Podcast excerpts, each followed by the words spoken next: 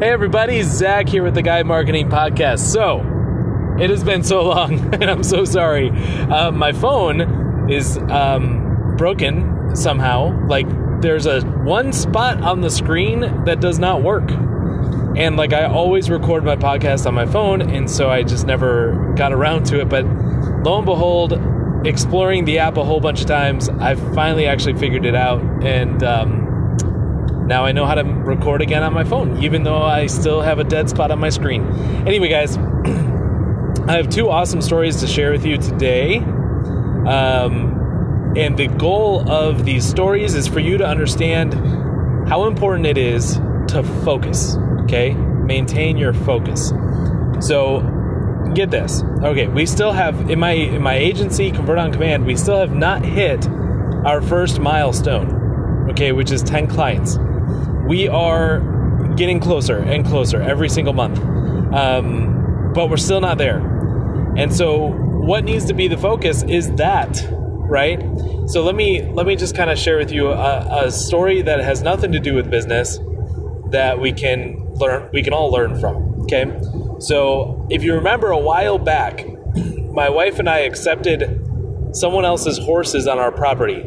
And if you remember, in that podcast, I explained how they were kind of sketchy. The whole thing was kind of sketchy, and uh, we decided to give them the benefit of the doubt, and we were kind of kind of concerned um, because we found out they had a bunch of legal issues and and blah blah blah. Long story short, they're not bad people. They're not bad people. Um, and I would go as far to say the the husband in the for the two the two people, the husband is extremely reasonable guy. Um, he's smart and he understands a lot of things. Um, he's a good guy. The wife, on the other hand, um, not that she's a bad person, but she has the wrong priorities completely. By the way, never mind. I was going to say these two should probably get a divorce, but that's really not my place to say. If it was me and I was that guy, I would get a divorce. That's all I'm going to say. All right, moving on. So here's here's what we can learn from. So they have ten horses on our property, and then they have seven horses on their own property, and then they have four horses on someone else's property. Okay, so we're talking a total of 21 horses that they have in three different locations that we know of. Okay, so far. so the problem is not that they have horses. The problem is this. When we accepted their horses, the plan was for them to make a gate for us. The plan was for them to build our fence, which we agreed to use some of the fencing material we already had, but that they would have to provide the material and that they would help build it. And then they were going to bring hay, like hay bales, uh, as, as often as was necessary. In this case, probably twice a week, two hay bales twice a week, four total in a week. And um, they were going to bring water every day as well because horses drink a lot of water. So if it was our own water, it would increase our water bill significantly. And so we thought, okay. So here's the deal none of that happened except for the gate. Thank you for the gate. We really appreciate it we ended up building the entire fence. They did provide some of those materials, probably $100 worth, okay? So thank you for the $100 worth of poles, but we literally did everything else. Um, they maybe bring over one bale of hay, maybe in a week and a half. Okay, so they're not even properly taking care of their horses. Um, and so we decided to kind of like dig a little bit deeper on that. Like, why these are their animals? Like, why are they not providing what is needed? Uh, we've never had water. We've always been using our own water, which at first they said, you know what, just charge us whatever is the excess compared to what you used to pay. Um, to be honest, it's actually way less than we thought, so we haven't even pushed that that particular angle. But um, why are they not taking care of their horses? Well, here's why they don't have any money. Just straight up. So the, the guy um, has an illness that is very painful. And he his business is he works on small engines, small engine repair. and uh, he's very good at what he does. And the problem is, though, he can only work so much because of his illness. Now, the thing is, all the money he gets from his business, where does it go? It goes to the horses. So then he doesn't get enough money to pay for his medication, which then makes the pain worse, which makes it so he can't work as much, which makes less money. Do you see where this is going? It's it's a downward spiral. It's it's like a nonstop downward spiral. And what is the source of that spiral is the fact that they have to pay for these horses and and the things and they're not even paying enough like they're paying to malnourish the horses is essentially what's going on. And we've actually given them groceries. We've given them casserole dishes because like we feel bad. Like we know that they don't have a lot of food either. We see we see them losing weight. Guys like it's bad.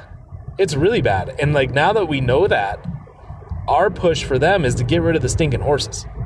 Like sell them we have offered to help the wife find a job.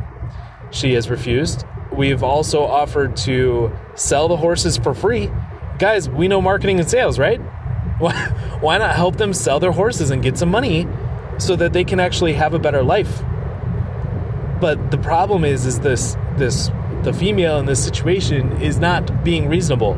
She doesn't want to get rid of the horses because they were her life before recent times. Okay, before the last two years, all she did was do horse stuff, right? And if you know anything about horses, they, you know, they did breeding, they did basically breeding, I guess is really what they did. But basically, that's that's how they were making money. And she doesn't want to.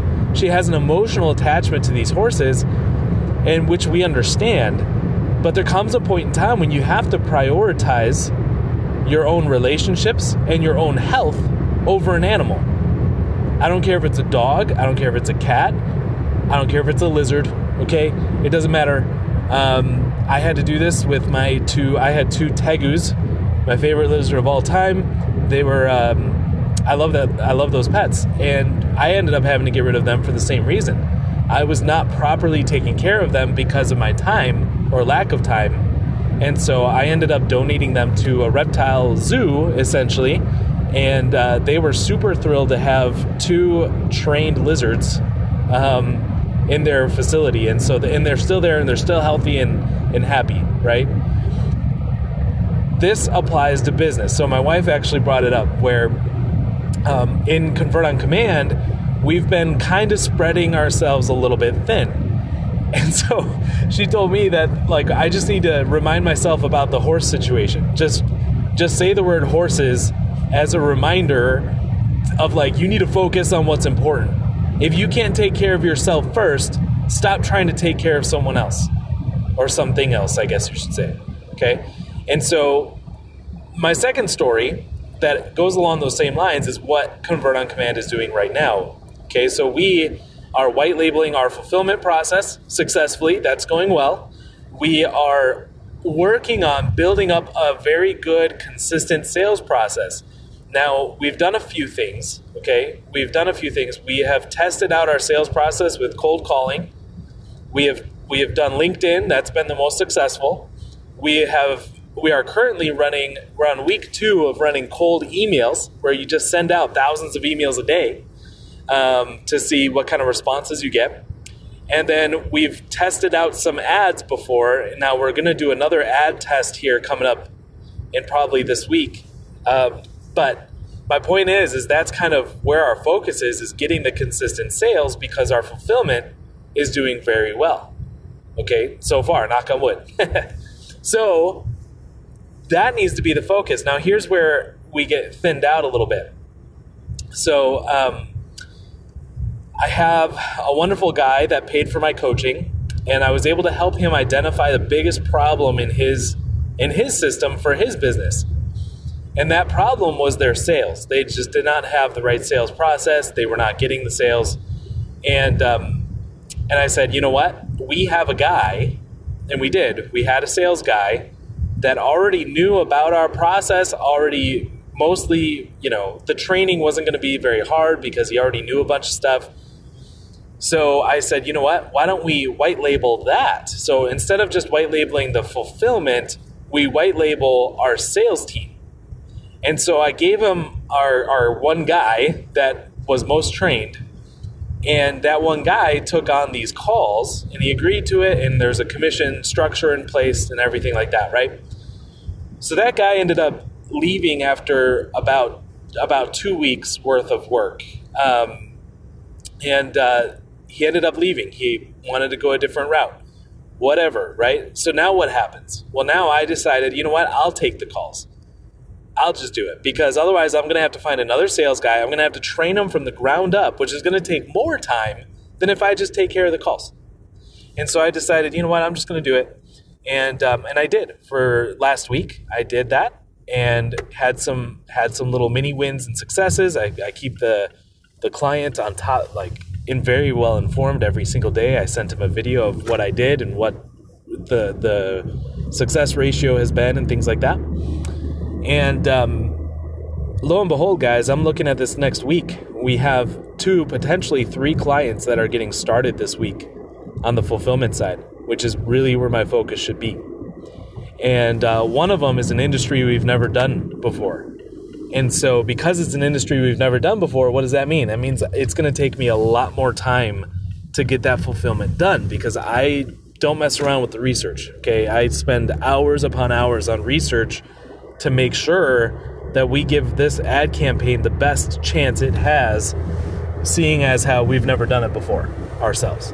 Okay. Um, so, the question boils down to like, what what should I focus on?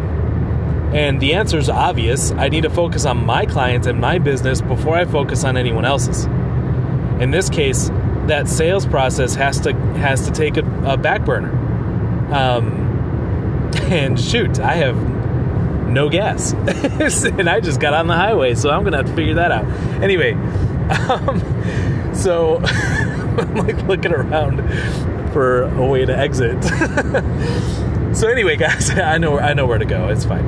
Um, the point is this: remember the story about the horses, and use that if you ever feel yourself thinning yourself out in terms of having too much, too many things on your plate. You feel like you're juggling too many things. It's time to cut something out. Does that mean less money? Yes, sometimes. But no, because, because since you focus on something, guess what? That one thing becomes better. It becomes more profitable. So just remember, horses, take care of yourself first, and then, only then, only when you have a process in your own business that is profitable, that is working, then you can expand out and get some horses. okay, that's my story for today. Thank you guys so much. Hey, make sure you go to theguideinnercircle.com so you can chat with me every single week and I can help you personally with your ads. I look forward to seeing you there. Thanks.